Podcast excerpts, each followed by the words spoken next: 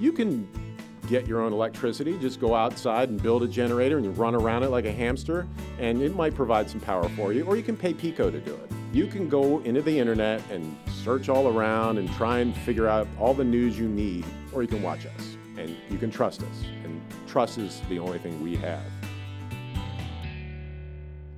Ladies and gentlemen, welcome to another episode of Pod County. I'm your host, Kyle Grantham.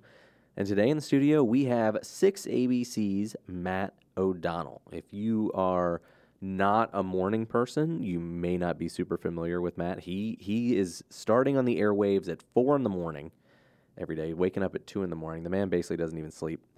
And he is a part of that morning news team. He's been with 6 ABC since 1996, been a part of the morning news team since 2004, and just a all around great guy. University of Delaware graduate, former former New Castle County in, in that way, and stalwart in the regional journalism circle.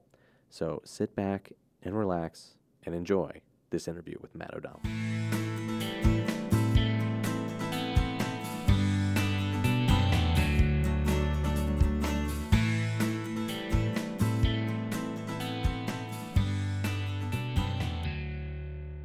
Ladies and gentlemen, welcome to another episode of Pod County. We are joined in studio today with, with by ABC's Matt O'Donnell, the the one and only.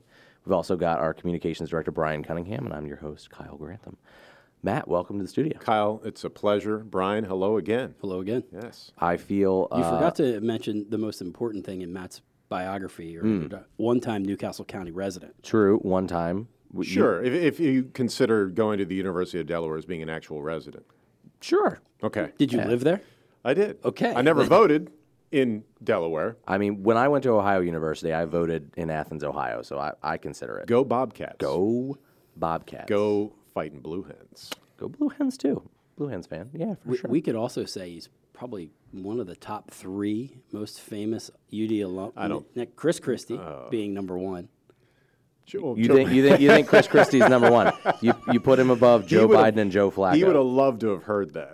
it would have gotten really exciting. And then he would have said, sure. I'm sure he listens. "Get off to the beach." He's kind of a colleague. He's a contributor to ABC News. Is he? So I'll, if, if I run into him in the hallway one day, I'll let him know. Like people think you're the most famous Delaware graduate right now. I hope he gets a good chuckle out of it. he, he, I think he has a good sense of humor. He, I mean, mean- if you said it to President Biden, I think he would equally be like, "Yeah, that's very funny." He has to to be a Cowboys fan. yeah, God. Is Sure. he, is Christie a Cowboys fan? I Yes, didn't know he that. grew up in New Jersey, but was a, is always a Cowboys fan. He went to games, sat in the box with the owner. He's a Answer- th- he's a three for three: Notre Dame, New York Yankees, and Dallas Cowboys. The, Yeah, fr- the front running triangle. Good. answers a lot of questions about that guy. Oh my. And the big red sweater, I'll never get it out of my mind. Him sitting in the box with Jerry Jones against the Philadelphia Eagles with his big red Oh sweater. yeah, I do remember that. He's like, "Hey, if you can't see me, here's a giant red sweater, just in case." Yeah. That was not intentional. Yeah. Uh, that only got him on the news for like a full two days. Yeah. If he would have ran the year that everyone wanted him to run, which was against President Obama his, for 2012. his reelection, Yeah. Would we be talking about the first student graduate from the University of Delaware to become president being Chris Christie rather than Joe Biden? Instead, Chris Christie did a great photo op with then President Barack Obama after the storm that really sent Barack Obama back to the White House. Sure. Which a lot of people would agree with that. I, th- I don't think that he would have won. It's just so hard being an incumbent, and here we are, you know, having an incumbent lost an election, Sure. lost the White House. It's so hard. It's it's really tough, and I think that that really played into his decision, Chris Christie's. Yeah, I think, I you know I don't know. I remember covering that election, and I don't remember it being as close as like now when I look back on it. It was kind of not a done deal. You know, there was a there was a period where polling was within a point. I don't even remember that at the time. with Mitt Romney and yeah, an incumbent needs to lose. It's for a variety of reasons. It's the stock market. There are there's so much data coming in, but when you have a singular event like COVID, going back to when George H. W. Bush lost, right around the recession, there there usually is a singular event that that takes place. Carter losing to Reagan and that was uh, uh, the inflation and the Iran hostage crisis. Usually, there's some really main thing, whether or not it really truly has an impact on being president.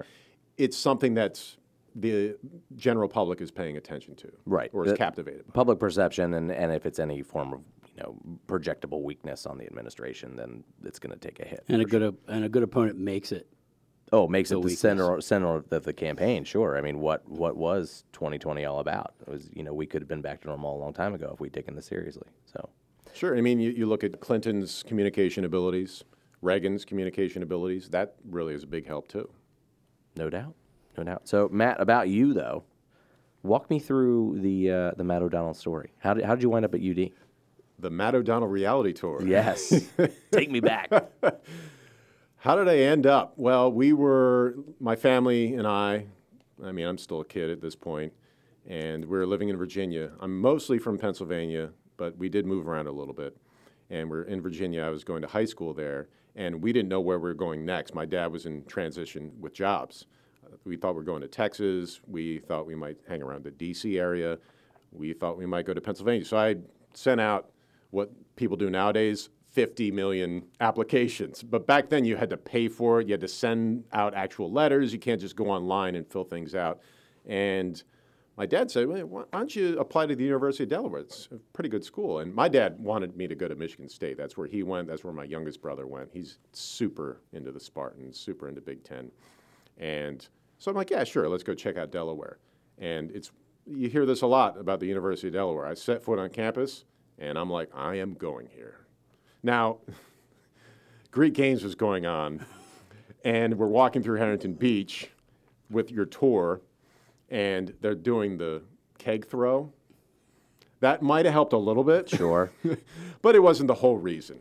But it, it truly seemed, I, I was kind of lost in high school, to be honest with you, and needing a, a little bit more direction. I knew I wanted to do this by the time I was a junior in high school. I just need someone to just slap me around and, and set me on straight.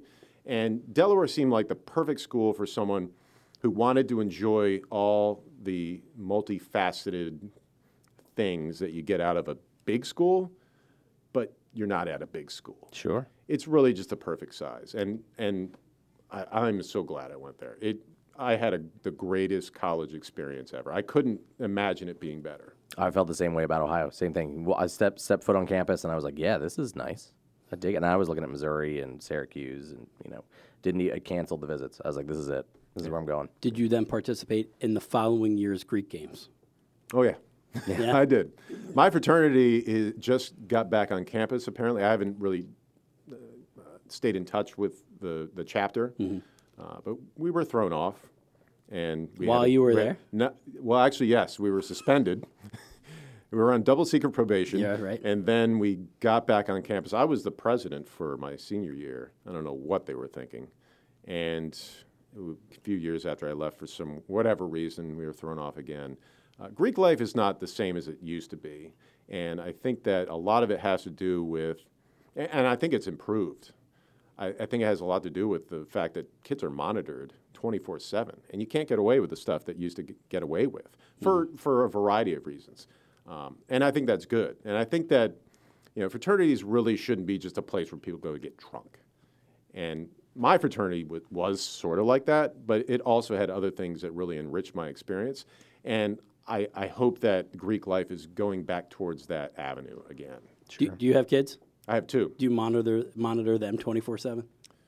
They're older, So even more reason to monitor them. Sure. 24/7. So I, I tried to, I mean, sure, I might have stolen their phone mm-hmm. once or twice and mm-hmm. taken a look, but there's this app where you can figure out where they go. I turned it off for one of them. Not the other them? one though. I like that. Yeah.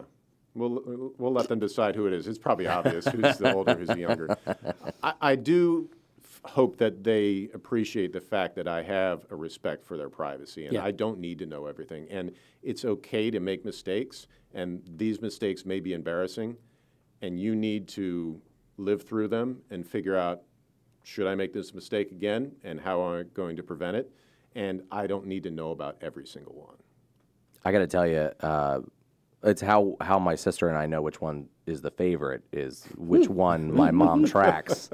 She doesn't care what I'm doing. She knows every Well, move you my have sister freedom. makes. Yeah, well, like I said, we just we know which one's the favorite. She which one she's more worried about something happening to. Is, I don't let my kids know. I tell them, I said, one of you is my favorite today. I'm not telling you which one.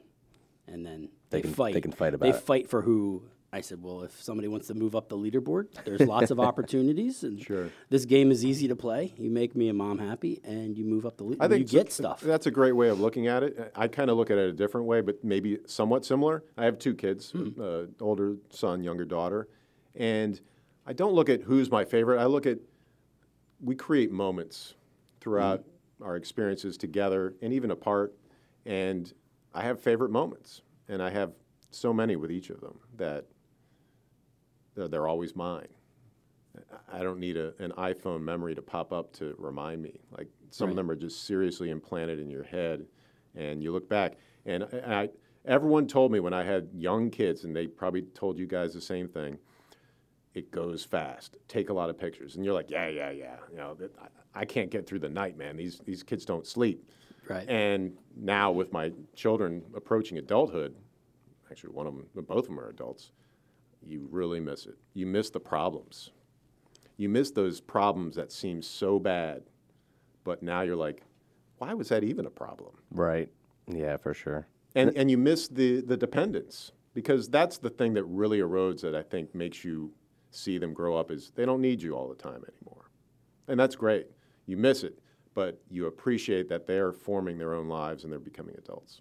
And they're they're in school or they're going to school. Both of them go to college. Where where that? My son goes to Rider University, and my daughter will be going to Elon University in the fall. Awesome. I worked worked with an Elon grad when I was at the News Journal. Colonial League Broncs. Yeah, CAA. No, Uh, Broncs. Yeah. Yes, and thank you. Yes. Because a lot of people say Broncos. No, and Broncs. That's incorrect.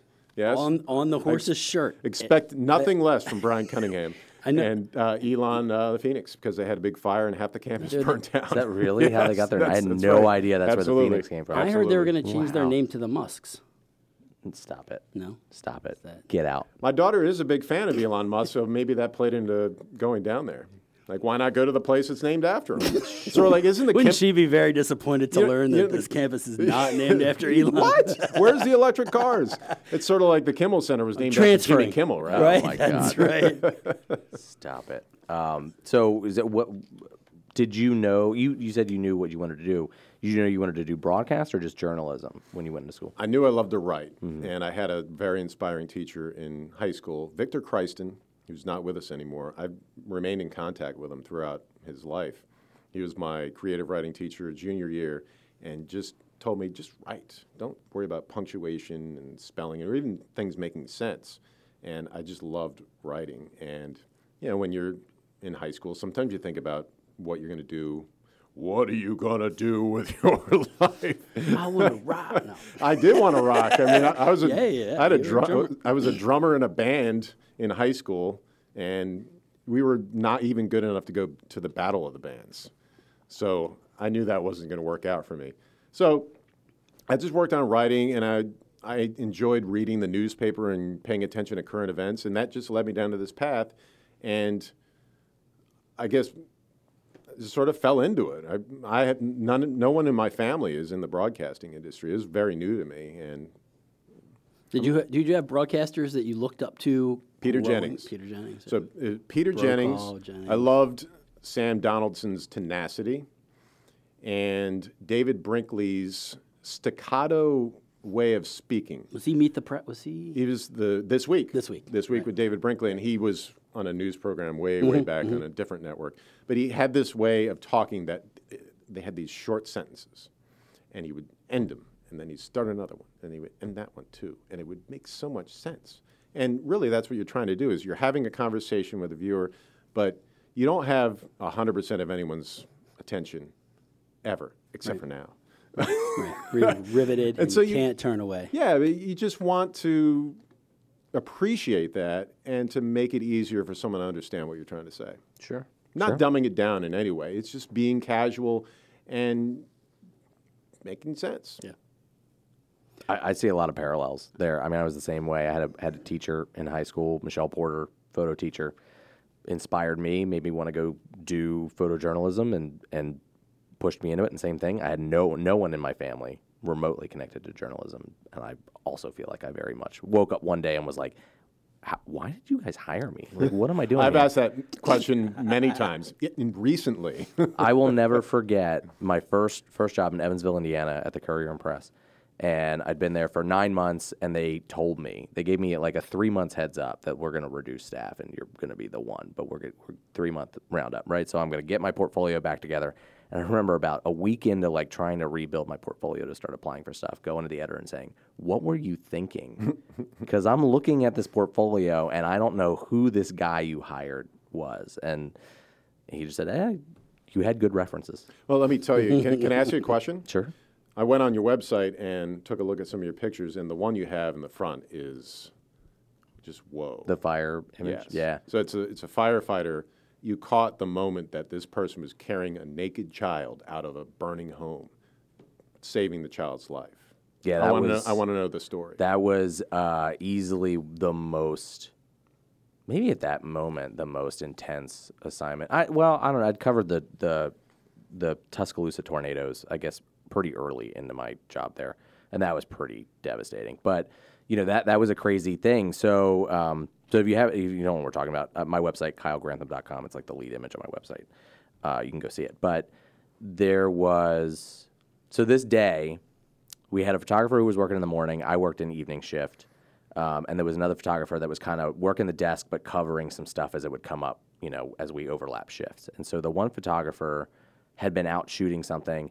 We heard come over the scanner that the this was a, a serious fire structure was involved, and that they were calling, like straight out calling a second station to assist. So they tried to call that photographer who was out doing something. He wouldn't pick up. So this photographer who was working the desk, she's like, I, she calls me and says, "Look, I'm going to this thing. Whenever you get in, if I'm not back, come out here because I need to get back." And I'm like, "Okay, that's fine." So I got in, got the office. She wasn't there. Ran out, and this was all in the span of like 40 minutes, mm-hmm. right? So I'm thinking like, oh, it's like 40 minutes in. This thing's got to be done and out. But fine, I'll get out there and see what's going on. And get there, and there's just smoke just billowing from the top of this building. I'm like, okay, it's not out. It's very much not out. And I'm looking for either of them because I don't know where we even are, but I want to let her know that I'm here. And I, I kind of walk by the one guy. He's apparently been there the whole time. He just, that's why he wasn't picking up his phone. He got there from the, the first minute. So he's over here on one end of the fire shooting it. And then I walk, so I'm like, all right, I don't want to be in the same spot. That's a waste of time. I'll go down here and see what, what's going on on the backside. How are they trying to get in? And they were trying to like break these windows on the side of the building to get in. They couldn't, for some reason, couldn't get in the door. I don't know if it was like a, like a steel door, whatever. They couldn't get it down to get in. And I'm working on the, then I look to my left and she's over here shooting the same thing. I'm like, what the, damn it. Like there's no need for me to be here, mm-hmm. but now I'm here. So I just kind of walked down and there was like two, this spot kind of between two fire trucks. And I could see them like get, someone has gotten in and they've opened the door from the inside. And like, okay, the door's open now. Well, that's, that's good. And then you, I just heard someone scream to my right, oh my God, she's in there, she's in there and I'm looking and I'm like, what what's going on? And there was a woman just just bawling in tears, and I almost went to take a, like a shot of her reacting, and she was, I don't know, maybe like me like like 15 feet away, so I had a wider lens on, and then I'd heard her just blood curdling scream, and I was like, what? And I looked left, and that's when I could see, like two steps down the step, the child on the firefighter's shoulders. He came out, and so I just turned and took like three or four images as he came through the door, stepped over a hose, and ran. That image is actually kind of cropped in from a wider frame, um, and ran ran her down to the end of the road, and they started doing CPR on her, picked her up, got her in an ambulance, and then turned, and another firefighter was actually carrying her twin sister out as well. Um, and both of the kids survived.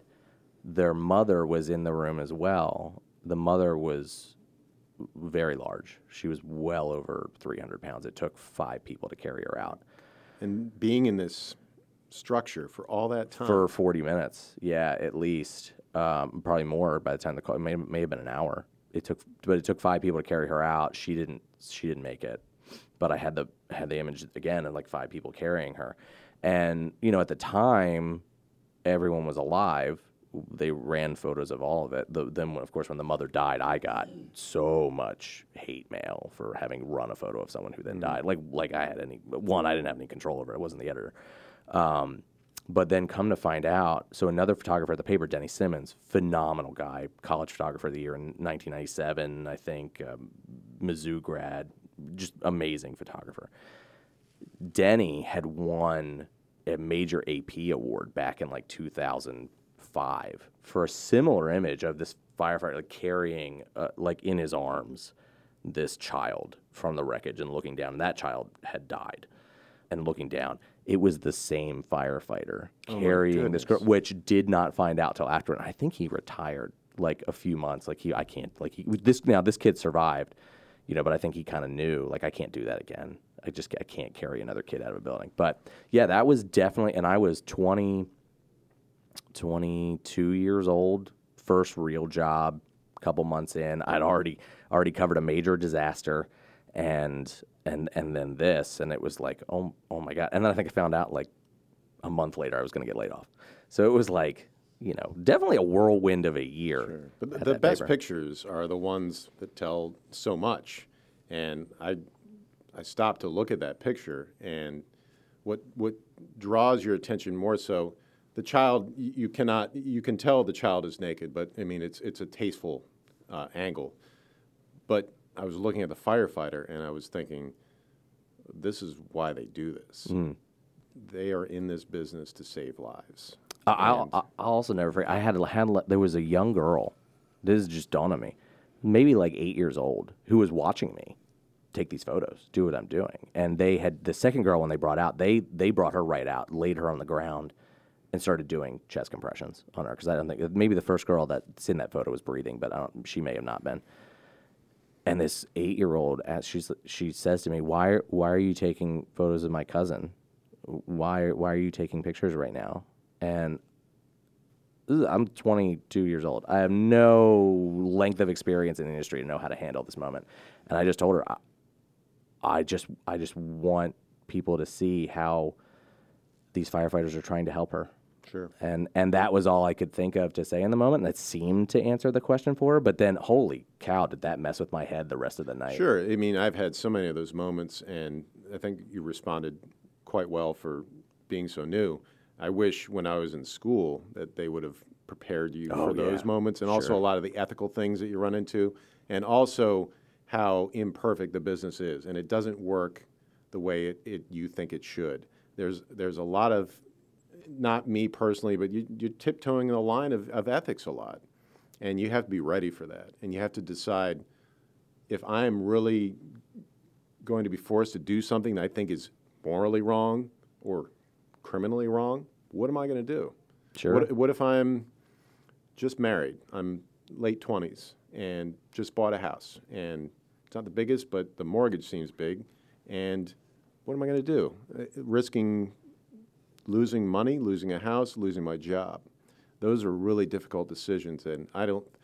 I hate when they pick these clips out from small markets where kids are learning how, the craft and they've just gotten out of school and they make a simple little mistake and they have to pay for it. And, and, and I did those same things in Binghamton and I got away with it because no one had a DVR and they could go backwards and take a video of it on their phone. Sure. So I, I think those are things that, that probably are more worth.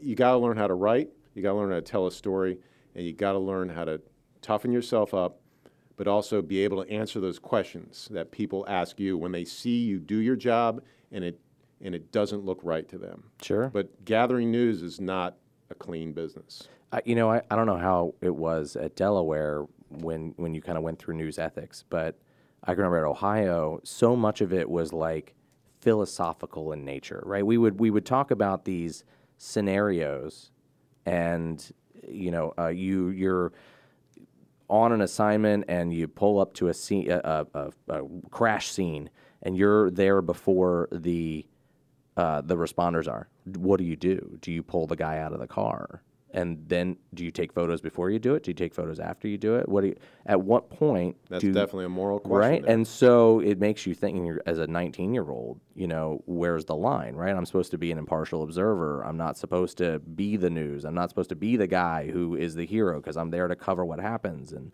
it's like it's like the the Star Trek, you know, we're here not to interfere kind of thing, right? That they that they hammer in you, and then you, you it happens in real life, and you're a human.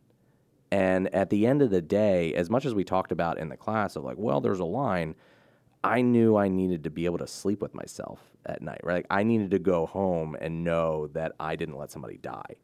And I never had to pull anybody out of a burning car, but there were definitely times where I put the camera down and said, I don't care whether I get this or not. Uh, someone needs help. Sure. I mean, think about all the embeds in the Vietnam War, the both Iraq wars, and you're not a participant. You are there to document history. But what if you're the only one there, and it's a life or death situation? It's it's a really tough call. Yeah, for sure. So that was fun. That first job, I ran, ran into a bunch of them. I mean, when I, they sent me down to Tuscaloosa, there were times that I had to kind of draw the line myself and just say, for the next couple hours, I'm not a photographer, I'm a human, mm-hmm. and go out and talk to people and bring them water. And then, you know, if they seemed like they were amenable, maybe I'll come back later this evening with a camera and see if I can talk to them. And, and maybe that's broken the ice a little bit. I, I think that happened during 9 11 when so many families were there not knowing where their relatives were. And reporters were helping them try to find them, putting their pictures on the news. And that's still telling the story, but it's also still helping people too. You, you, you are a journalist, you're also a human being. Trying to be both is very difficult for sure. and it's not easy. Being a journalist is not easy. I, I'm not saying that, you know, it's harder than say that that firefighter's job who ran into a building and, and pulled out two twins, and ends up in the same situation one day, or or a police officer who has to make split second decisions that might end up not coming home, or an EMT who doesn't, you know, shows up to a scene and wonders if he's being putting his own health in danger if he helps someone. These are all difficult things, and I don't know. I, I- guess the, the bottom line is there's no playbook, whatever business you're in. Had to go on instinct sometimes, and other times you might have a little bit more time to think about it. But I think those are few and far between when you're in a crisis. Yeah, yeah. I mean, ultimately, what pushed me out of journalism, or I think kind of kind of told me, you know what, I think I'm done. Um, I was covering Pumpkin Chunkin the year the woman got hit, um, and I was I was me to that Remind door. me, she was hit by a vehicle. No, no, a piece of one of the air cannons. Yes, the, the air okay. cannon. The door. It was a steel door remember that. that I think they said weighed like 50 pounds, blew off, and I was me to that door from her, and uh, it, I'll never forget. You know, the air cannons aren't fun to shoot; they're they're fun to watch, but it's the same. Thing. They pack a lot of punch. They're throwing yeah. a pumpkin in oh yeah, I've been throwing a pumpkin a mile, right? And they're they're and they're they make this crazy noise. I mean, they're really cool to watch, but they're not like the trebuchets, right? That are flipping around and dudes are in co- like the, it's just a big gun. So the photo looks the same, right? And I'd shot a couple of them, and I kind of looked at the reporter and said, you know what? I think I'm good. I think I'm gonna head out. Let me know who wins the air cannon thing. I'll see if I get a photo of them. And I had turned and walked away, and it I heard it sh- go off and it made a weird noise. Like they fired three shots already, and this did, didn't sound right. And I turned around and looked, and I could see the door in like flying up in the air, and I'm watching it. And again, you know what a what a bad journalist I am because my camera's at my side, and I'm just watching it happen. And then I followed it with my eyes down and saw bam and watched it hit her. Oh, and at that point, I'm like, oh no, oh God. And there were, you know, again, this decision, what do you do? Well, there were four people way closer to her who, who immediately ran to her assistance. So I picked the camera up and I took some photos of them, like, you know, coming to her. And then you see the, you know, the ambulance immediately rolling in, people backing people up.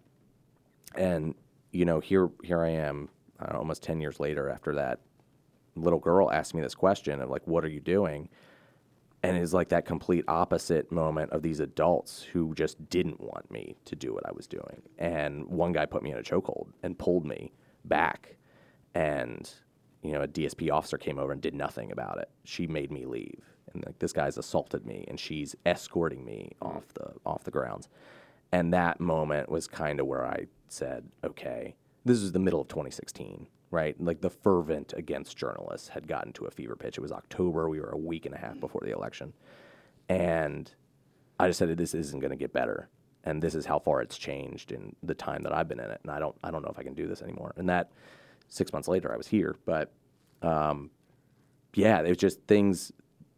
I don't know how it is for you now because I think you know you're probably primarily in the studio, but you know how how do you feel like it's changed, and do you do you do you feel like you're still going to be in it forever? I hope so. as long as they want me, I'm here. Yeah. I mean, this is where I grew up. This is where I identify myself. This is where I've invested years upon years of meeting people all over the place and telling their stories and and enjoying the great moments that comes with being a journalist and documenting history. But uh, I think that everything's just magnified. Uh, there always has been people who believe bizarre things. There always has been people who believe the press are deliberately lying to people and controlled by corporate or political en- uh, entities.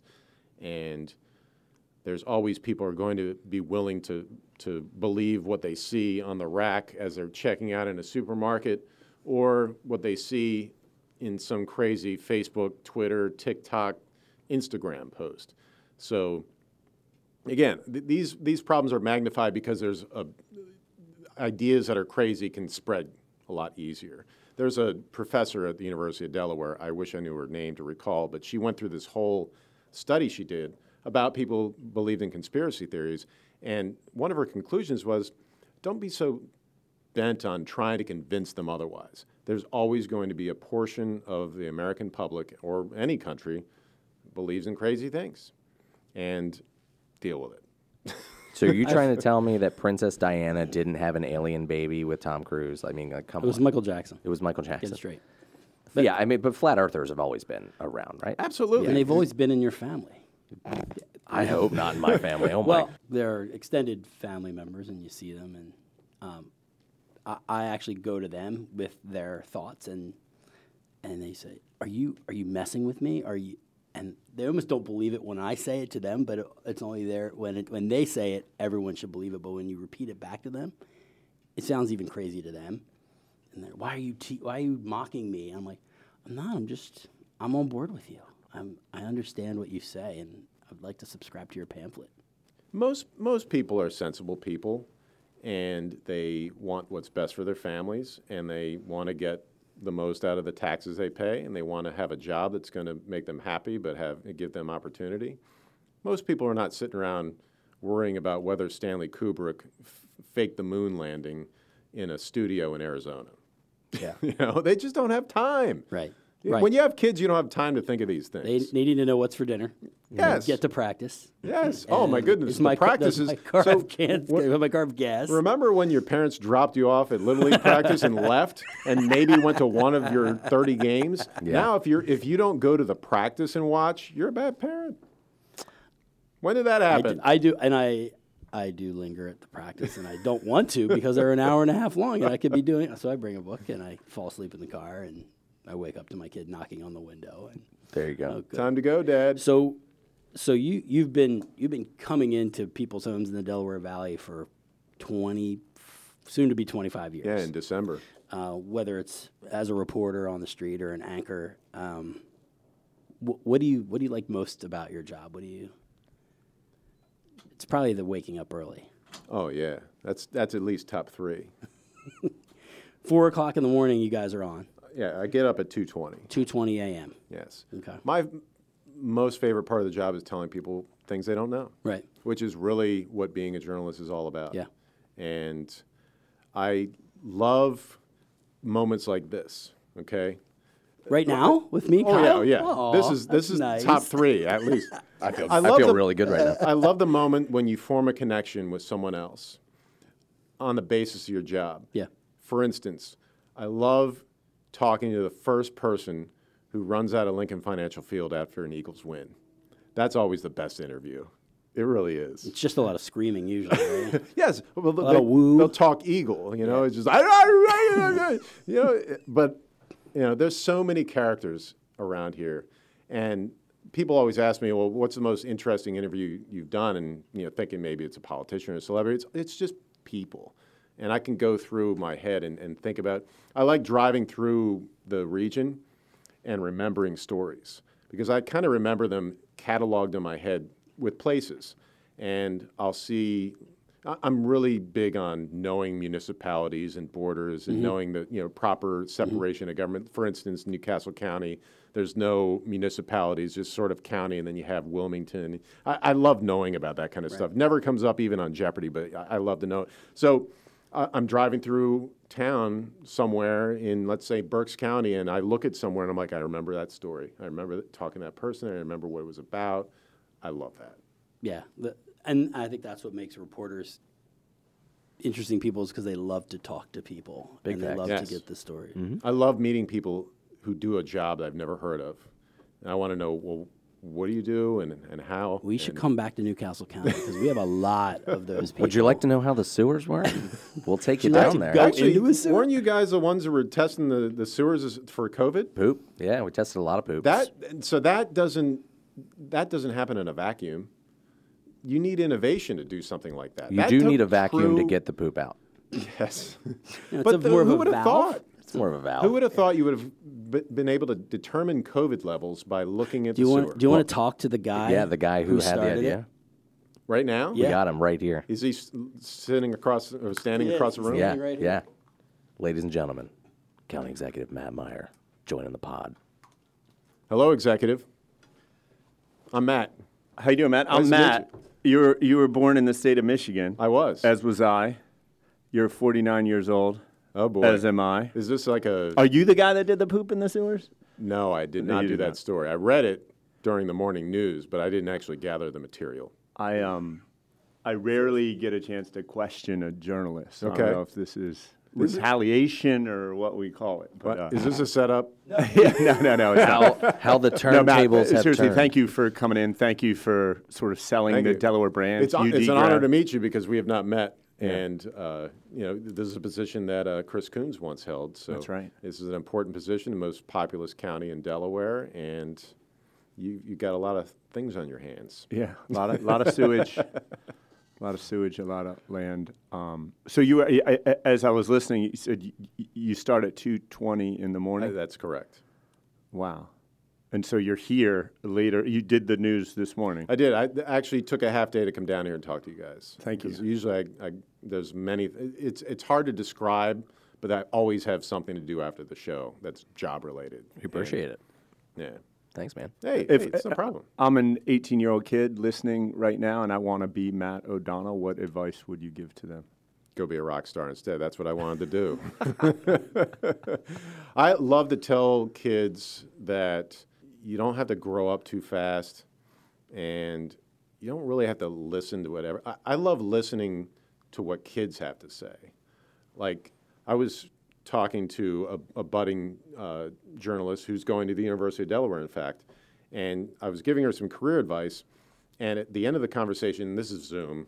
You know, it's it's hard. I know it's, but it was a Zoom conversation. And in the end, I was like, "Is there anything you want to tell me?" And she said, "Yeah, I, I do." And she paused for a moment, and then she said, "I want you to know that when people tell me they understand how hard school is virtually, that they don't." And that really shook me. And I think we need to listen to kids more. And, and I don't know, I have this system that I use for my life. So to answer the 18 year old's question, uh, wh- whether a, a boy or a girl, live like a caveman.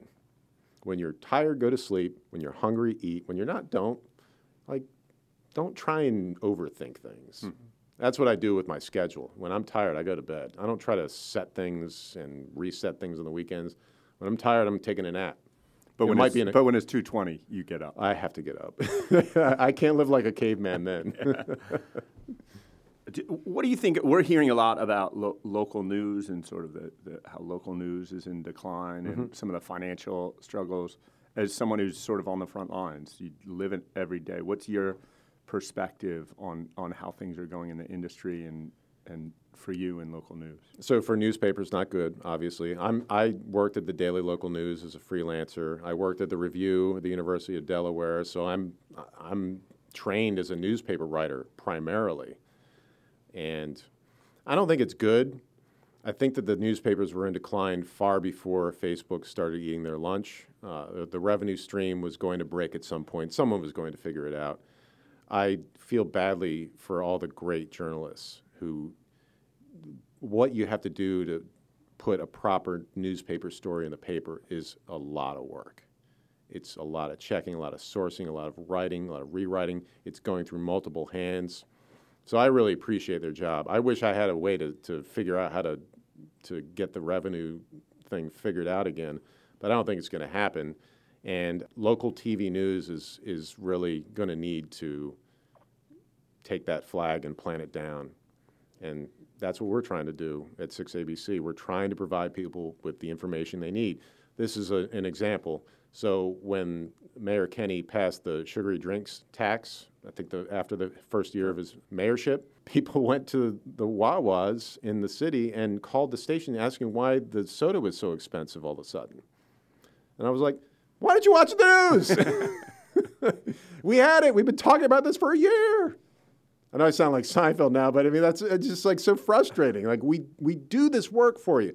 It's like if you own a home, you can get your own electricity. Just go outside and build a generator and you run around it like a hamster, and it might provide some power for you. Or you can pay, pay PECO to do it. You can go into the internet and search all around and try and figure out all the news you need, or you can watch us, and you can trust us. And trust is the only thing we have our brand and people's trust. If we don't have that, we're done. And I think that's going to be a problem with Facebook and some of these other new, newer companies because if people don't trust Facebook, then what does it have? Nothing, Yeah. All your data. except for that. Yeah. Just all your data. I wish they passed laws to prevent that from happening. I know people talk about the Section 230, I think it is, and you know we should own our data. We should own our whereabouts each day. We should own what we spend and who we talk to, and whether or not we're pregnant or what you know sexual orientation we have. It should be our ownership of that information, and it's not. They can figure these things out. Well, Europe did it. I mean, you know that that's been a major issue that a lot of companies here had to contend with. Was if you're going to have a website that is viewable in, in the European Union, their privacy laws are incredibly stringent. And this is in the last three four years. That is probably something that we need here, but you can't get people in the same political party to actually agree on it. There there are some Republicans who are all about it, and some Republicans who are all against it, and the same for Democrats. So you can't even get the parties to decide which position they have on it, let alone get them to agree on how the policy should be shaped. And as long as they keep fighting about it internally with themselves, uh, it's never going to happen. I would ask you, executive, this question: Isn't America too inherently wild to really tackle some of these issues? Aren't we too the wild, wild west in many ways, which is explains very much how we handled the pandemic in certain. We, we prefer Facets. the government leave us alone, kind of thing. Sure. I think there's definitely a libertarian streak that's run through the course of our country, whereas uh, you go to a place like France and almost everything is much more regulated, right, than here. Um, I, I- think the problems with the pandemic were, were a bit deeper than that. A lack of leadership in Sure. Washington. I mean, it was right, from the- multifaceted. Absolutely. So, yeah, look, there are challenges. Yeah, trying to regulate social media is is no small feat. And I think it's also generational. I find when I talk to 18, 20 year olds, their privacy expectations are very different than mine, and mine are a bit different than my parents. Because their parents are posting pictures of them in the bathtub when they're six months old. they don't know what privacy means. That's right. That's right. I do find it like crazy that the people when I was like, you know, 15, 16 year old that, that kept telling me don't believe everything you read on the internet now share the dumbest memes I've ever seen that are completely factually inaccurate because they saw it on the internet. And I'm where where what's happened in the last 15, 20 years that just common sense has gone out the window with a lot of that. Yeah, I, I, I don't think journalism is broken because I meet too many bright individuals who are in high school who want to be journalists and are smart, and they they're better than than we were, our generation, because you know as we talked earlier, they can't make mistakes because they'll pay for it dearly, and also anyone can be a journalist. The competition is immense. Uh, anyone can can shoot something with an iPhone and report on it on the internet and or post it on a social media site. Uh, I always tell people, you know, do you see the other stations in town as a competitor? And I say, no, I, I am competing with whatever distraction is near the viewer. That's true. So that's the, a myriad. Second screening. It, it, it's interesting to me. When I was a kid, you know, all there was fake. We didn't call it fake news. There was a lot of misinformation out there. If if Peter Jennings, Tom Brokaw, Dan Rather said it, then it was true, right? And i i in a way, Matt O'Donnell, you serve that purpose today on some level, right? We we depend on you. That not to put too much pressure on you. that if it comes out of your mouth, it, it, it's true, as compared to you know one of Kyle's friends posting a meme. With all due respect to all your Sorry, I got social some, media buddies. I love my friends, but I have some dumb friends. yeah, posting some meme. Like if if if, if Matt O'Donnell repeats that meme on on you know Action News in the morning, it's true. And so we have to be very careful. Yeah, we really do. I, It's- it's- I, I sometimes I feel like I need to live as a monk because I, I don't want to do something, say something, or, or, or be something that, that's going to give a wrong impression, and that that is a there's a lot of responsibility with that, and I, I realize some people never are going to believe what I say. Th- There are Welcome to the club. Sure, sure, and and that's fine, but our goal as a news organization is to maintain the trust of the people who who are in our corner and who have grown up and with the tradition of watching Action News, and trying to lure in more of those people who are on the fence, like sort of casual news watchers, and then. If we can grow our product beyond that to people who say, "Ah, I don't need the news at all, or I don't even believe what they say, that's great. Yeah, I also think what you do is critical because. Uh, not to not to pump you guys too much, but it- Well, no, it- please, go ahead, go ahead. Like, I, I, so when I was a junior in college, I went to Kenya and I lived in Kenya. And there were two major newspapers in Kenya, and almost everyone got their news from newspaper or radio. There were two major radio stations. There was the government newspaper and the government radio station. There was the opposition newspaper and the opposition radio station. The the ethnicities, the tribes there that were with the government, they would all read the government mm-hmm. newspaper and government radio, and the opposition, the other ethnicities would read opposition and they were living in two different countries. The the newspaper for the government would have breaking news almost every day, and the newspaper for the opposition have breaking news every day. And it was two completely different sets of breaking news. And I said, "Wow, this is really bad for like there could be a civil war. This is the basis of right." And now Fox, MSNBC, it's like wh- where are we now? You know, whatever 20, 30 years later in America, where are we now? And so when I start thinking like that, it gets a little scary. And then there's Eh, people kind of right down the middle, like action news. That's how I think about it, honestly. I think that the, the local news aspect of journalism hasn't been polluted in such a way where we have to make decisions. Right. Our audience is whoever we can bring into the tent. Right. We're not trying to bring people of a certain political persuasion, someone who lives in New Jersey or and can see, you know, another area. We, we're trying to get as many viewers as possible. And to do that, it's all about trust once again. With the cable companies, unfortunately, it's been fractured into they can't make money if they do straight along, down the line news anymore because I hate to say this because I'm in the industry, but it's hard to just do news for 24 hours and keep people's attention because the same stories start to come up. Yeah, it's gotta be Unless- breaking. un- unless you have a million reporters and they're gathering, you know, sorts of stories that you've never heard about, and you're, they're uncovering certain things and they're doing investigations, which we do as well. But there's just only so much time and only so much money. So that's the unfortunate part. You, I, I love the days of when CNN first came out to be able to watch it and watch news.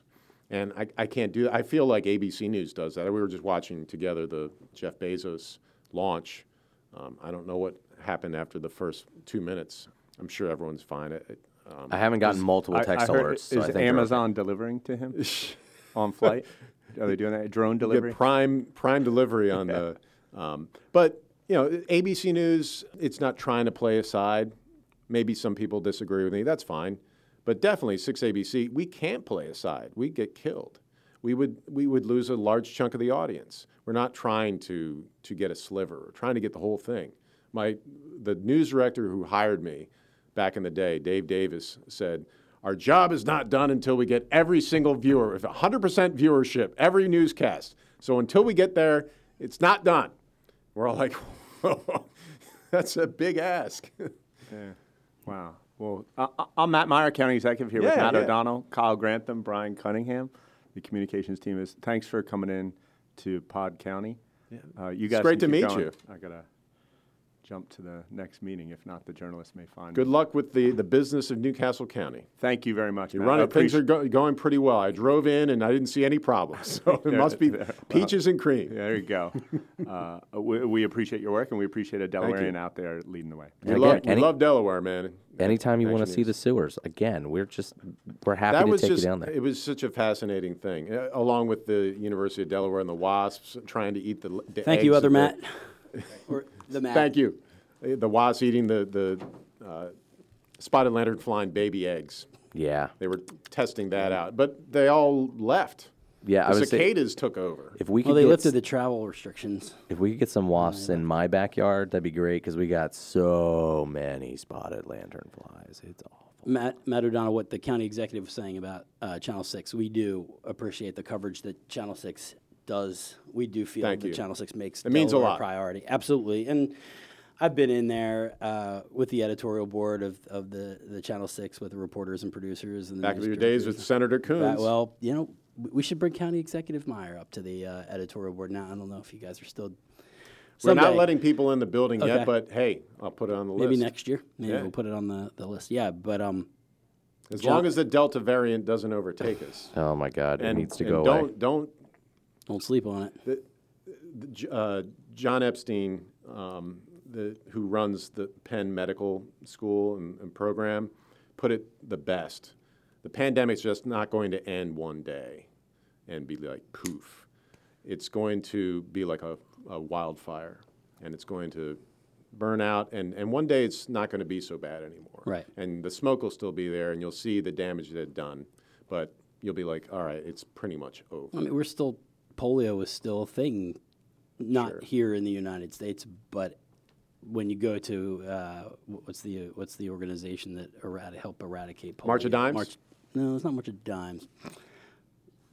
Drawing a blank, but still thinking about it. You know, years. I don't think it's Lions Club. Who the heck It might have been, yeah, something of, of that yeah, nature. but um, what you had said about the pandemic, my we're, we're a Channel Six family, and no offense to Tim Furlong or any of the Fox Uh, Twenty Nine people. I know Tim. but, He's a, he's a great reporter. Yeah, and a great teacher too. but what's I what's think, it, real I, mar- think it, think it was March of Dimes. it March of Dimes? Yeah, I think it's March of Dimes. uh, what's what's remarkable about you and your and your team and your personalities? Uh, you know, Adam Joseph shared something very personal that happened to him and his family. That kind of told my wife, let's not let or our family not let our guard Mm-hmm. completely down. Well, our guard has been down. You know, we're sitting relatively close proximity with no masks on.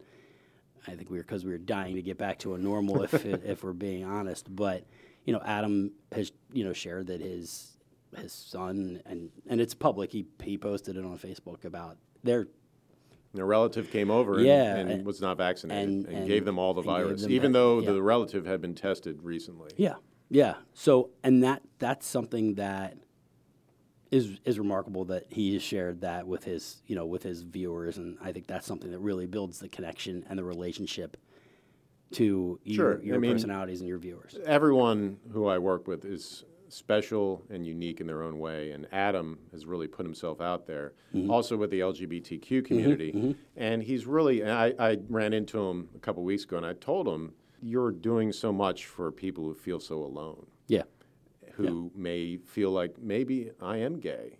Yeah. And it's okay. And it, it should be okay. And you should be able to talk to your parents and tell your friends. And, and that's what Adam's helping out with. And then with the, the vaccine, I hear a lot of people, particularly athletes, who might say, if I don't need a knee replacement, then why am I going to get the operation? Right. And it's not about you. Right. The, the vaccine is, is to protect you. It's to make sure that if you do get it, it's likely going to be a very mild case and you're not going to die, uh, whatever your age, because people of all ages die. I know that the elderly is, is the, the hot spot with there. But you need to, to get the vaccine to protect the people around you and to end the, the pandemic one day. And if enough people don't do that, the, the virus will continue to uh, morph and become different and perhaps more deadly and perhaps uh, more infectious. And we don't want that. And no one wants to go back to March of 2020. I, I, have, I had crazy dreams during that period. It was, it was awful. I couldn't only imagine what it would have been like for a family that had everyone there with virtual learning and the, the, the mom or the dad just lost their job and all sorts of other things. I mean, it just, it was an awful time. I don't want to go back. Did you, did you go into the studio? I, I was, I, I look at myself as someone who's least impacted by the pandemic. Right. I continue to go to work. My, my children were, are older, so they were able to deal with the virtual learning a little bit better. And I didn't lose any members of my family. And, and I never got sick, and no one uh, close to me, relative wise, got sick. Right. Thankfully, thankfully. Right. And you know what? It, I would love to say it's because I was so careful. I, I have a lot of friends who got it who were really careful, Right. and they still got it. No, you're looking at all these Olympic athletes that are testing positive, and I'm sure they they're not willing. They, they aren't willing to throw their dreams away. They've been working for for five years, and they they still, you know, Sure. got. And, and people say with the vaccine, so I don't know about the long term effects. And yeah, sure, we don't. But this is the biggest beta test in the history of vaccines. People across the world are using the same technology that we're using for the Pfizer and the, uh, the Moderna vaccines. And think of it this way 25% is the estimate of how many people have long term effects from the coronavirus. And the effects are, in some ways, debilitating. A lot like you hear about people with chronic Lyme disease, and they just never. Elena Delle Donne Right. is someone who, uh, the great basketball star from Delaware. She, she has debilitating things that happen to her, all because she believes, uh, you know, getting Lyme disease. So why risk that? when I just, I, if you want to play your, your chances, get the vaccine rather than getting the virus and maybe having something that's going to be debilitating for the rest of your life. Well, I I think that's really important. You know, I don't think we talk enough about the, you know, uh, for Elena, she takes like 60 pills a day just to function, right? She's missed uh, so much time in her professional career, which is a phenomenal. I mean, she's an MVP, multiple time gold medal winner, and uh, missed time in college because of a disease that came from a tick bite, right? And so it's a simple thing that has ballooned into a major thing that will affect her for the rest of her life. And COVID, you know, so many people take it as a, well, my odds of dying are so low because I'm, you know, not over 60 and whatever. But, you know, the Orioles' first round draft pick last year, Heston Kjerstad, has not played a minute of baseball, and we don't know if he had COVID, but he's had myocarditis for over a year. And uh, Eduardo Rodriguez, pitcher for the Red Sox, missed all of 2020 because he had COVID and he got myocarditis. Scott Kingery, the Phillies, he Right. got COVID and he wasn't right afterwards, and he hasn't really been right, And now he's having whether it's from COVID or not. Right. Yeah. So sure. By the way, Elena Delle Donne, what an awesome Oh, my God. for the University of Delaware. Ph- just phenomenal human. I was able to sit down and do a podcast with her, and it was just great. I, I, Can I you, can love you get her on our podcast? I can give you her, her contact. Well, No, I, I, I'm, I'm just. I'm, I just I love being that. associated with the same place she Yeah, is because yeah, she truly is a great person, Yeah. comes from a great family, and she's a superstar. Yep. How we doing on time, Kyle? Um, well, I, I don't What know. other guests are you having in that are going to come in and Today, I don't. I think that's it. I think that's this it. is your life? I was Or- not expecting Matt to pop in. or would it be like Patrick Harker popping in, former president of the University of Delaware, no. now at Federal Reserve, at the reserve. Yes. president in Philadelphia? No. Who would you like to least see pop in to this? Uh, I, I like how you looked right at the door, like you were waiting Because we've got him right here. I mean, I don't have any enemies, but that you, know Yu- of. Ukee, come on in. Ukee. oh, I- Ukee and I are No, friends. He's a Delaware. I've played golf with him. He's uh, he's Ukee is he's a special dude. He's a he's a Delaware You know. I don't I don't mind competing against people like him Right. because he is. First class all the way. Oh God, God yes. he, he he had a cameo in um, what was the the, the Glass movie, uh, the M Night Or, Shyamalan. or was it The Happening? I feel like he's popped in on a few. The M. Happening. Night. I've met my, M Night Shyamalan. He is a great person, great representative of being from the area. Yeah. Do, done some great movies, Yep. but The Happening was not good. Now, Which I haven't seen the happening, so That was the one with Mark Wahlberg in it. Oh, Oh, I did really? not see that. Once I saw The Village, I think I checked That out was on rough. I liked Night. Signs. I mean, I, Signs- obviously, Signs The fine. Sixth Sense was great, Yeah. and I, I loved uh, Unbreakable. yeah, Glass was like And the Split end was of that. good, too. So that Glass was the end of that trilogy. Sure. And he, I I remember Ukee had a cameo in it. I should be like, ah, it's Ukee, hey! I get so excited. Like, I got excited in Unbreakable because at the end there's a reference to a Temple football player. nice. And you don't really don't see Temple football mentioned in true. the pop culture. I thought it was a great movie. I actually talked to M. Night about that movie, and he's like, it really didn't play well because at that time, the superhero movie was not popular. Right. Mm-hmm. Now look at today. Like, every movie is a superhero movie. Right. Yeah, if go- you released that now, it would have been a blockbuster. Go back and watch it now because I, I I didn't watch it, and then I watched Split, and I was like, oh, this is really cool. And then I watched Mr. Glass. I was like, this is fantastic, and then realized that Unbreakable was the beginning of the trilogy, and went back and watched it. I'm like, this is the best of the three. But again, at that time, Sure. it had not. The superhero movies were not the thing. No, they're not. And and I think some people in Hollywood complain because they don't feel like it's truly acting. They're sitting there in a sound screen and Yeah. doing things and not knowing what it's going to look like when the mm-hmm. final product is put together. I'm not a big fan of superhero movies myself. I, lo- I, I love Batman. I wanted to be him when I was a child. I used to have this big wheel and I'd drive it around with these snow boots on and the back cape and I would this is going to make you think I'm really weird, but it's true. I would put worms on the back of the big wheel and mm-hmm. drive them around and then put them back. That's Were the worms I don't know your why. Town, I the was cer- Gothamites that you were rescuing? Perhaps, perhaps. so it was Batman's taxi service, is what you were operating for worms. Curious to know what. It was a What role the it was an worms- Uber for worms. It's a weird business model, man. I'm not gonna lie to you. Don't think it's gonna get through Shark Tank. Well, it's very dangerous for them to travel, and Well, I was we're s- careful. we're so glad that we had you. You know, you're not the hero we deserve. Were you just the you were just worms getting were them across the street so they didn't dry out? No, we just brought uh, them back to no, where that's they true. You started. We're talking about four or five years old. I can't tell. I just my parents would remind me. You know, you used to drive worms around the neighborhood. Yup. Is that their way to bring you down anytime you're feeling too high? Sure, sure. I used to. We had an. This is in Michigan. We used to have this apple tree. Like it was an apple tree. Right. Like how often do you have like an apple tree in a yard these days?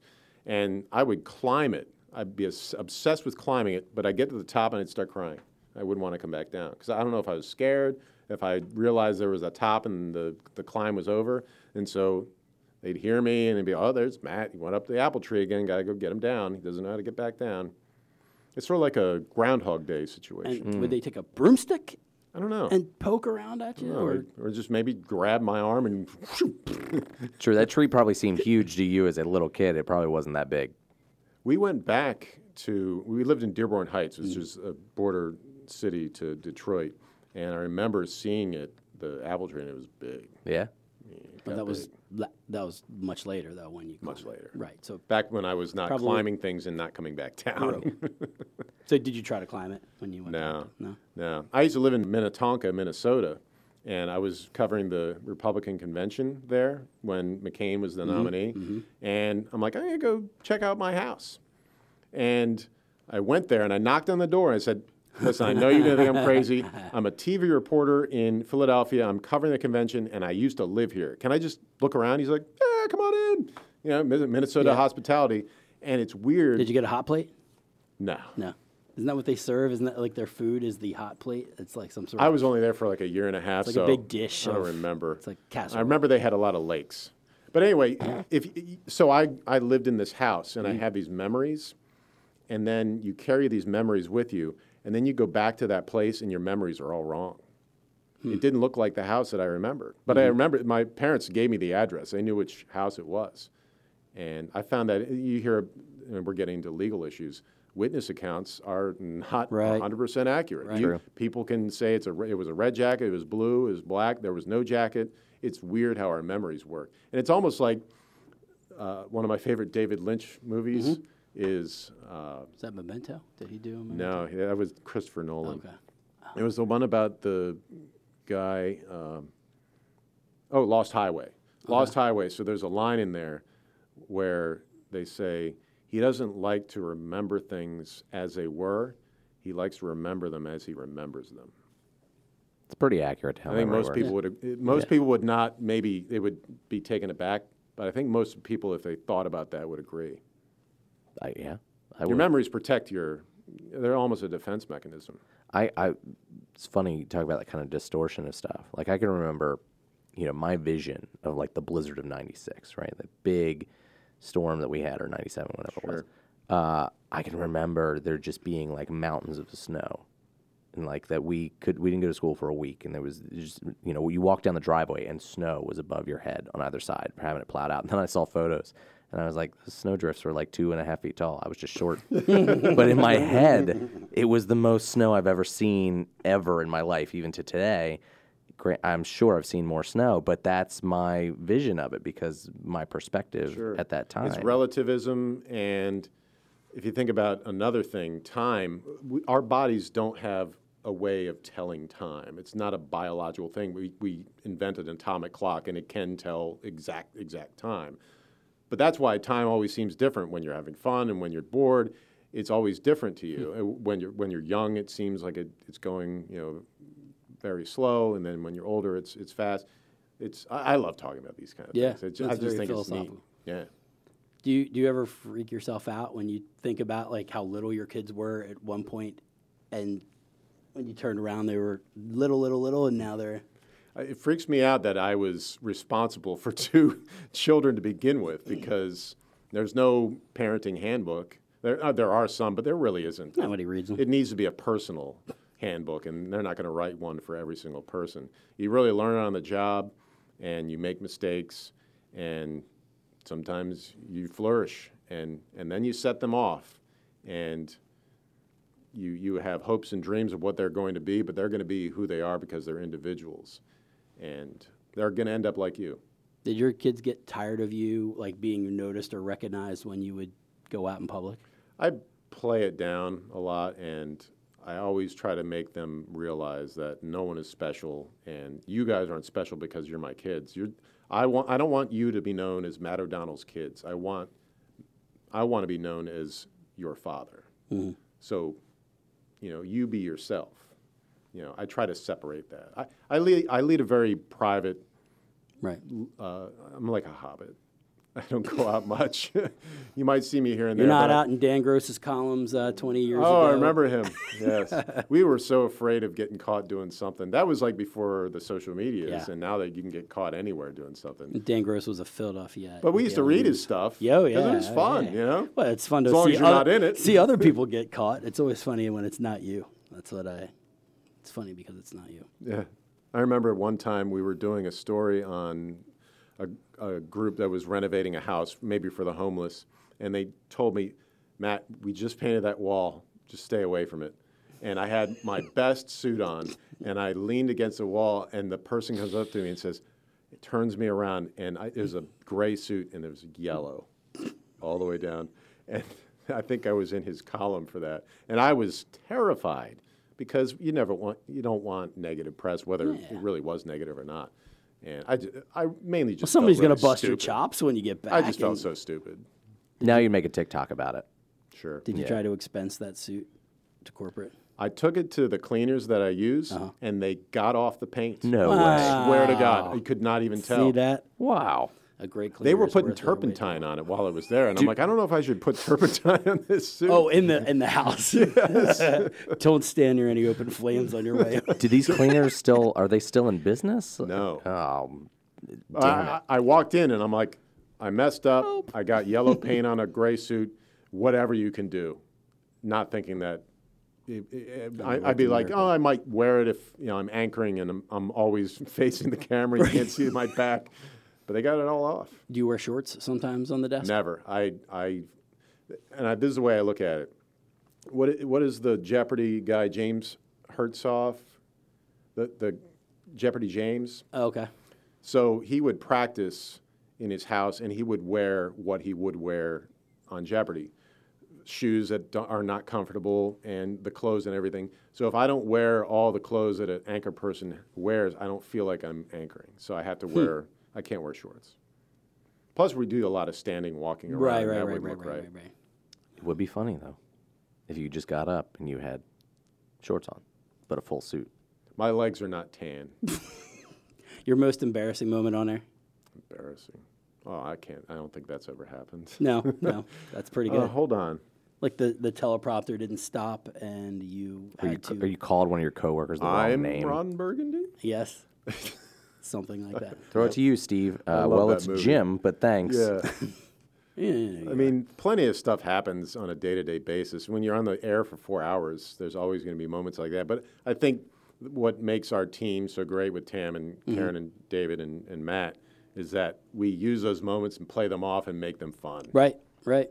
And I, I think the viewers really like that, especially in the morning when everyone is like, oh my goodness. I, I remember being, I think it was the CBS when I would ha- be in there early with whatever a circus clown when I worked at the Wells Fargo Center or or it's like a almost like a party atmosphere because they pump in loud music and people are dancing to like keep blood flowing at five o'clock in the morning. I was like, it is too loud. There's too much action going on, and I, I think I won just by getting my guests there at five thirty in the morning. Because that person's looking at me like they also want to kill me because Sure. they're not up at five thirty. You know, you're, ta- you're you got farmer hours, and I said, I'm so sorry. I don't know. Just do your best when you I, get I would there." love to have farmer hours. I feel like I have forex trader hours. like if I was trading Deep sea foreign fishing. exchange Yeah. Yeah, yeah, stocks yeah, yeah. in Europe, On the Nikkei. Or what? Yeah. Nikkei. Nikkei. Yes, that would be Japan. Yeah. You could do that. Just set up your Or the laptop. FTSE.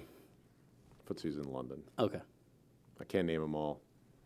So Matt O'Donnell never once been embarrassed on television. I didn't say that. I was kidding. I just can't come up with a good enough story Uh, to tell you. I'm, I'm, I'm kidding. Um, Sure. okay. Yeah. All right. Anyway. Kyle, you want to wrap it up? We can wrap it up. Matt, you, you, you, you- anything else you want to? I actually have a lot of questions for you guys, but Sure. we've been doing this for a long No, time, it's so I don't want to. If you, have want to ask us questions, that's Nobody fine. wants to hear from us. I think that because Delaware is such a small state, that people who live there feel like they don't have a particular identity, and as small as it is, it, there is there are distinct sections that are very different. Obviously, the north is more populated, the south is less, and there's the beaches, and there's parts that feel more like Maryland, and parts that might feel more like coastal Virginia, and parts that feel like Philadelphia. What do you guys think is the identity of a Delawarean? As the native Delaware, and you want to actually answer the question? Sure, sure. Kyle's looking direct at me.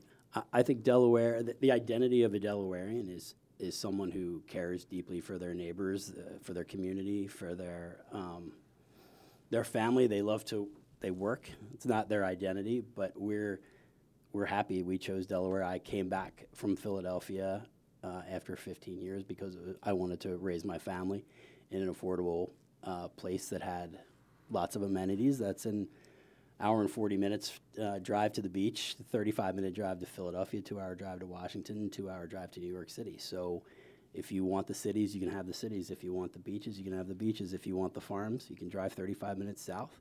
You can have the farms. Um, my my kids have done FFA. We live in the suburbs in New Castle County, but they've gotten the agriculture lifestyle they want. They, if they want to go to the beach, they love going to the beach. They drive an hour and a half, and you have some of the best beaches in the country uh, in in Rehoboth and Dewey and Bethany and Cape Henlopen. So um, I think we have the best of both worlds. When I you know have the rare opportunity to sell someone on Delaware, on moving to Delaware, great place to live, great place to raise a family, and um, amenities, tons of amenities.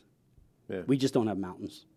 Just That's I got to drive two and a half hours. Yeah, I actually did a story on the, the highest point in Delaware. It's right off of Naaman's Road. Ebright, Azimuth, or Ebert. Something like Yeah, that. It, yeah. It's only, what, 40 40 461 feet? feet. Four, 461 feet. Yeah, something Yeah. ridiculously low. Yeah. The the average uh, average elevation of Delaware is like 40 feet. It's very flat. Yeah, it's very very. I think we're the flattest state in the union. Could be. Yeah, But if you run the Caesar Rodney half marathon, it does not feel flat. there's two. Let's start with a hill and end with a hill. Your knees. Hilmington. I agree with what you said, Brian, and I would Mm-hmm. just put it this way. It's a state that could be flashy, but really doesn't care to because it's humble. Yeah, for sure. I mean, as a transplant and someone who grew up in Maryland, and we spent a ton of time here. We went to the beaches here. We shopped here because tax-free shopping is pretty sweet. But I think you know my my wife's from British Columbia, and so like it was a big sell to get her to come here, especially after when we got married. We were living in Wyoming, and you know, like let hey, look, I know you're gonna. When we got married, I was like, look, I know you're giving up mountains and the ocean, but we're gonna go to Wyoming. There's still big mountains everywhere, you there's rivers and there's lakes, so we still got you know that, and and I think she was okay with it. And then like five months later, we moved to Delaware. And uh, I was like, okay, look, there's no mountains, but there's a beach. We got beaches, and they're two hours away from where we're going to live, but we still got beaches. And uh, you know, but but I think the big thing that has impressed me has been like the commitment to land preservation here. The number of parks that we have in New Castle County, and not just county parks. I mean, there's 250 of those, but the state parks. I mean, we live right over, basically in White Clay Creek, and we get to walk our dogs in a state park every mm. day. When we lived in Wilmington, you know, we could go to Brandywine. So we'd go up to Brandywine Creek State Park. You know, we could hike in there, and it, it, you're wa- in First State National Historic Park. You're walking through history everywhere you go, and this has all been saved. And a lot of the times, these were incredibly wealthy people's estates, Sure. and they had the forethought to say, "Well, when I'm gone, other people should be able to enjoy this." Yeah. Du- um, DuPont's one yeah. of those families. And and I mean that to me really sets Delaware apart. That there's this focus on everyone having a stake in enjoying what's here. Mm-hmm. And I And don't you also lived in two states that are only among a handful that only have one congressional representative. yeah, yeah. Uh, Wyoming and and with British Columbia, you were uh, your wife is near uh, Alaska, which is also one representative. we- when we, we've we've been to Alaska. So Uh, there you go. So yeah. then yeah, that's the trifecta. Yeah, we've been been there, and and I've been. There there should be a tour of all the states. one congressional Well, representative. I'm trying to think. I Did may have been to all of them. Wyoming to Delaware, where you got more people and less space, right? Yeah, yeah. Does So Wyoming have a million people? Wyoming No, I has. don't think so. I think it's like three hundred thousand. No, it's, it's just under six. Um, there's as many people in the state of Wyoming as there are in New Castle County. And so Wyoming is the second lowest state for population density. It's about one even person. less in Montana. Yeah, it's about one. Montana has over a million. Um, Hmm. Wyoming's one person per square mile. Alaska is the the only one lower, and it's one person per five square miles. But Alaska is the size of like three Texases, so you know it's it's absolutely massive. Wyoming is a great state in the sense that you can drive two hours and not see a human being the whole Hmm. time, um, and it's gorgeous and beautiful. The craziest people I've ever interacted with in my life. Oh, just I mean, I was there for a year and just heard some of the most insane things I've ever heard come out of a human being's mouth. Well, when you're left alone that long, It could be a lot or, of it. or just in a house with just the people you live with. could be a lot of it. I've read a, a lot like about how Shining. Yellowstone is actually a super volcano. It is. Um, It, it is due like eventually, but not within maybe even Earth's lifetime. It's just a It, uh, it'll probably event. go off at some point. I mean, if you look at the cycles of it, you could say that it's overdue, but it's tough to really track a volcanic cycle for something that large back accurately. That I bet the that. Visitors Bureau is really trying to tamp that down.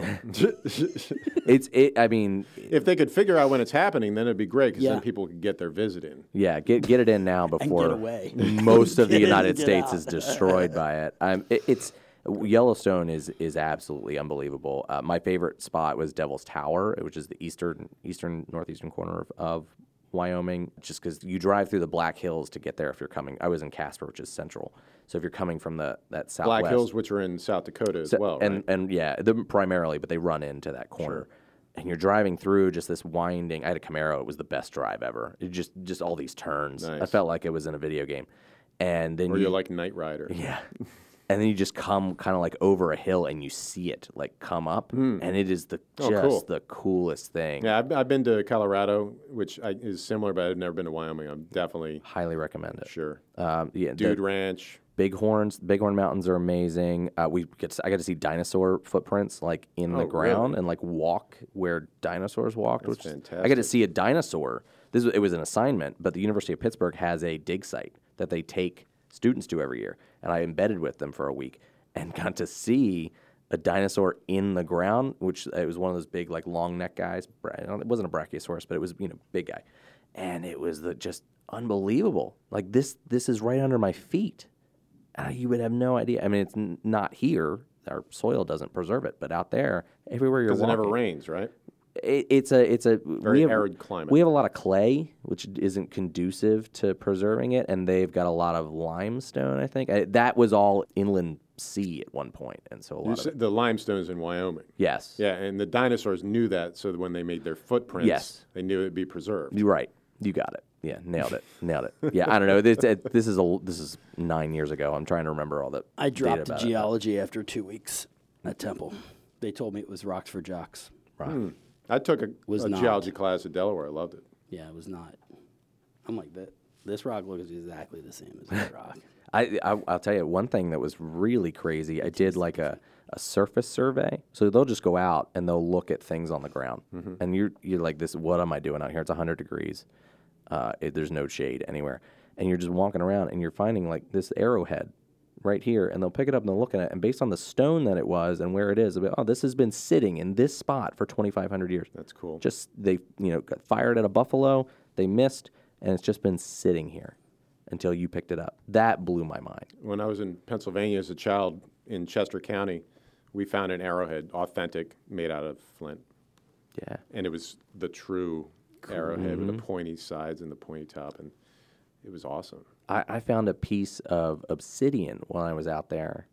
And that's the lava rock. right, yeah, and one of the researchers picked it up and she said this is actually a pretty huge discovery because the nearest place you could find obsidian is 300 miles away. So it could have been launched in the air from an eruption. I mean, it's basically a la- it's a lava diamond. Kind of, yeah. It, but this had been clearly had been manipulated by a human. Okay. And so, you know, the, the, the nearest spot you would have found it was like New Mexico. And Hmm. she's like, someone 5,000 years ago brought this with Lewis them. and Clark.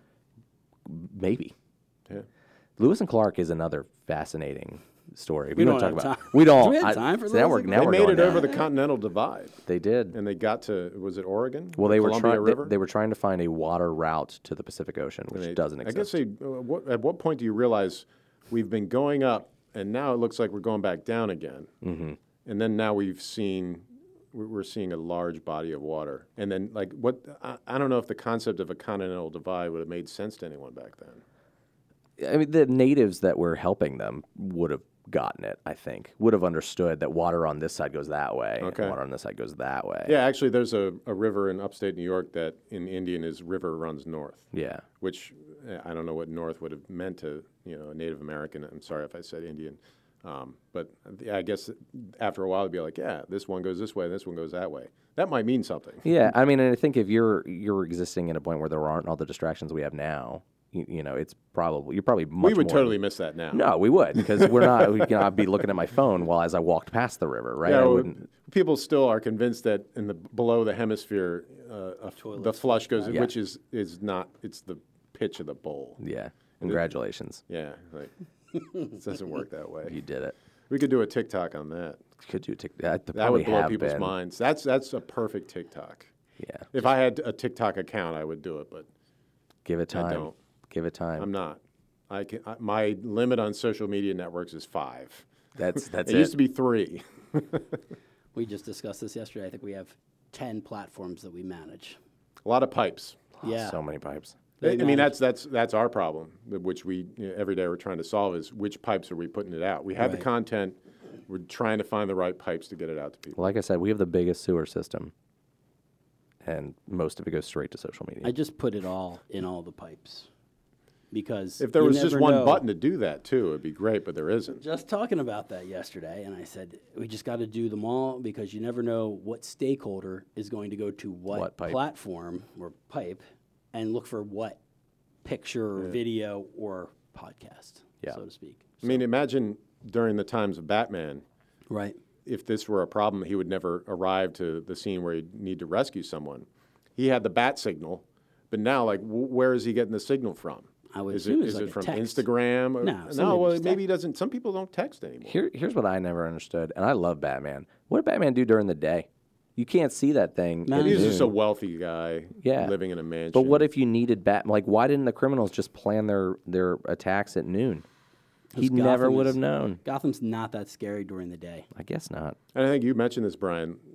The Batman, the true Bra- Batman character, is good or evil, whichever is necessary for the public at that time. He would be the hero or he'd be the villain. to help people. The hero we deserve. He was so he was so giving, mm. Benevolent. and he was the only superhero who didn't have superpowers. That's right. He was just super rich. well, you know, as I like know. Black Widow. She doesn't have superpowers. No, okay. See, again, I'm not a big super. Well, Depend in on the, the in maybe maybe in the DC universe, but in the Marvel universe, there's quite a few that. Oh don't. yeah, well I'm a Marvel guy. so- Yeah. Have you seen the new Black Widow movie? I have not yet seen it either. I it, I haven't been to a theater, and I I will go, I'll go to a movie by myself. I don't even care. I love going to a theater to see a movie, but I haven't been to a theater in two years. The last blockbuster that was supposed to be in a theater that never made it that I saw was Tenet. Mm. I watched it on HBO Max. I watched it three times. I- I and I- read I read the read throughs, and it's still confusing. I'm with you. and I'm a big fan of Christopher Nolan. Yep. He really got me this time. I watched it and I was like, I am sure that this made sense to someone. I don't think it, I don't think it does. I, I doubt it It makes was sense to him. I, I He's just messing with you now at this point. yeah. I mean, just it's, put it's this a crap movie out that's. there and see if- yeah, Don't listen to this if you haven't watched it, but it's been out so long. It's just a movie that goes forward, and then it reaches a point in the middle, and it goes backwards again. Yeah. It's really it, Yeah. it's as simple as that, but it's so complicated I- in the way that it's played so out. So many of his movies kind of mess with you with time and and the way time is displayed. Relativism. Uh, rel- were just exactly that for him to keep any of it straight because he has a vision when he starts executing Sure. it in his mind how how smart Christopher Nolan must really be. Well, and I'm not to say like, oh my God, Tenet's amazing, he's a genius, because I think you at some point need to relay it in a way that people actually understand what you're trying to say. And I think a lot of his movies get lost on people, but that he can conceptualize that blows me Yeah, away. he, he collaborates with his brother, I believe, does a lot of the writing, and, and maybe Christopher Nolan does a lot of the, the big picture type of, you know, Mm-hmm. how are we going to put this in a movie. But i- i- his topics are really far out and really cool if you sit there. I love to watch movies. That's why I'm a big fan of David Lynch, because it's, you can't just watch the end and figure it out. David Lynch was he about it. Twin Peaks? Yes. yeah, yes. he's another guy who his you watch it and you're like, what is happening? Yes. But if you go back, so for instance, Mulholland Drive is Yeah. one of my favorite movies of all time. It's, it's a love story, really. But there's That's a point. no, noir kind of. yeah, yeah, it was like about Hollywood. Mm-hmm. There's a point in the movie where he's literally telling you that this is all not true. This is not happening. They go into this cafe. I think it's called. I have not seen it. Yeah, it's been But, a but, but the, there's a guy who's on stage and he's basically saying, "This is all a trick. This is all not real. So stop believing that." Yeah. And and you watch it the first time and you you fall for it anyway. I mean that that is a David Lynch thing that he'll br- he'll break the fourth wall not directly, but he'll throw it right at you. in Twin Peaks wasn't the narrator the. Twin I watched Peaks- Twin Peaks when I was twelve. It never and really 13. made sense. yes, that was the- because the, Bob character Right. was everyone. It was sort of inhabiting Uh-huh. different people. Remember, they would find the letters in people's fingernails. and Right. st- Yeah, was like and that some was just really throwing you crazy. off. And and what about the the lodge, where they're talking backwards and there's red curtains and I- I, I have to go back and watch it because I think it's on one of the streaming. It's on services, Hulu. I, like, I I watched the first like streamed the first season on Hulu because I have friends who would not shut up about how great it was. And I, I got done the first, and I'm one that I'm a completionist. Like even if I'm not mm-hmm. big on the, I still watch The Walking Dead, and I just complain about it all the time. But I I watched that hate- first hate- season. good hate watching. I right? do. I hate watch stuff. And I was like, I can't. I can't do. I know there's only two of them from the original series, but I can't sit through another one. This doesn't make any sense. Yeah, I I just love watching like TV shows and and movies and reading books where you're part of the creation and you're filling some of the blanks. I used to love Mad Libs when I was a kid. You know, you fill in the blanks. yeah, yeah, yeah. So I, I- I love being an, a participant. There are some times where you just don't want to be the participant, and, that, and that's fine. You know, I watch that kind of stuff Yeah, too. and I'm, I'm trying to think what show was one of the last shows broadcast or cable or otherwise that was one of those kind of Lost. appointment. Exactly. That's exactly what I was Lost would not would not survive on broadcast television. Right. It's a great streaming mm-hmm. thing. And- Right. And I actually, because of my shift, I never watched it until later, and I streamed it. I, I bulldozed Yep. the whole thing, and I loved it. Yeah. it was awesome. Well, and I think was- that because I watched it differently than everyone else. And I think Yeah. the DVR was just coming out at that point. I was working at the Wells Fargo Center, yeah, and, and at Comcast they had given us the DVRs to use, and um, we were watching that, and then The Sopranos in the same kind of um, time frame. But Lost was one of those shows that you had to watch because you needed to be in the discussion the next yes, day, yes, or you were out of the loop. yes. You you wouldn't have Out any friends. loop. You would be, yeah. I, this show sucks, but I need friends, so I'm going to go ahead and watch this. We used, we used to watch it in like the common room in the dorm. There was Mm-hmm. like ten of us that would get together and we'd all watch it, and, and then people would be like coming in from parties and be like, "Shut up, shut Right. up, it's on, shut this up." is the this is the show. Yeah. Anyway, all right, Matt. This has been fun. I, I enjoy. Yeah? I think we have a lot of common interests. Yeah, for sure, man. We should do this every week. Uh, you are welcome to come back anytime you want. We'll do another one. I don't know if the half day uh, thing is going to work out probably for wouldn't you. work uh, out. Do you have any vacations planned this summer? Are you going away? Are you I have a couple. Um, I, I'm a big golfer, so I try to make sure that that's part of the vacation. Nice. Yeah, my son and I like to play, and my daughter and my wife like the beach. I just played so in a we played, happily. played in a big tournament this weekend. Uh, Newark Country Club's member Okay. guest tournament, and um, Maybe you can invite Matt for the next member. if you ever want to play Newark, let me know. Okay. Happy to have you. Yeah, I'll keep that in mind. he probably Yeah, doesn't for know where. Newark is. oh, come probably on. have to tell Yeah, you'd have That's to figure it out. Newark of the Covenant. That's why they call it Newark. It's Newark. It's Newark. No, I'm just kidding. Let me tell you though, 100 and, 102 degrees out, and then we, we played It's a rough. 63 holes. Yeah. and it's slow. Oh, yeah, It's rough. Golf is, if you can pay attention for maybe 90 seconds, but in five second increments, you'd be a great golfer. Because that's really all it is. It's true. Think about the 18 holes. If you just focus for like 90 seconds, you would have been fine. it's hard. I love it's golf. hard. Um, I love golf. Well, you're not you're not playing anything but yourself. That's really It's, it. it's all in your head. So you, you're you're Chester County and Mare of Easttown. Did you watch Mare of Easttown? I have not. Is that on HBO? Yes. That's one I don't have. I've watched so the like social media episode. networks, I only can have five streaming services. All right. but I appreciate. Uh, apparently, she nailed the Delaware County accent better than anyone else who's not from Delaware County. Oh, SNL did a great riff on it.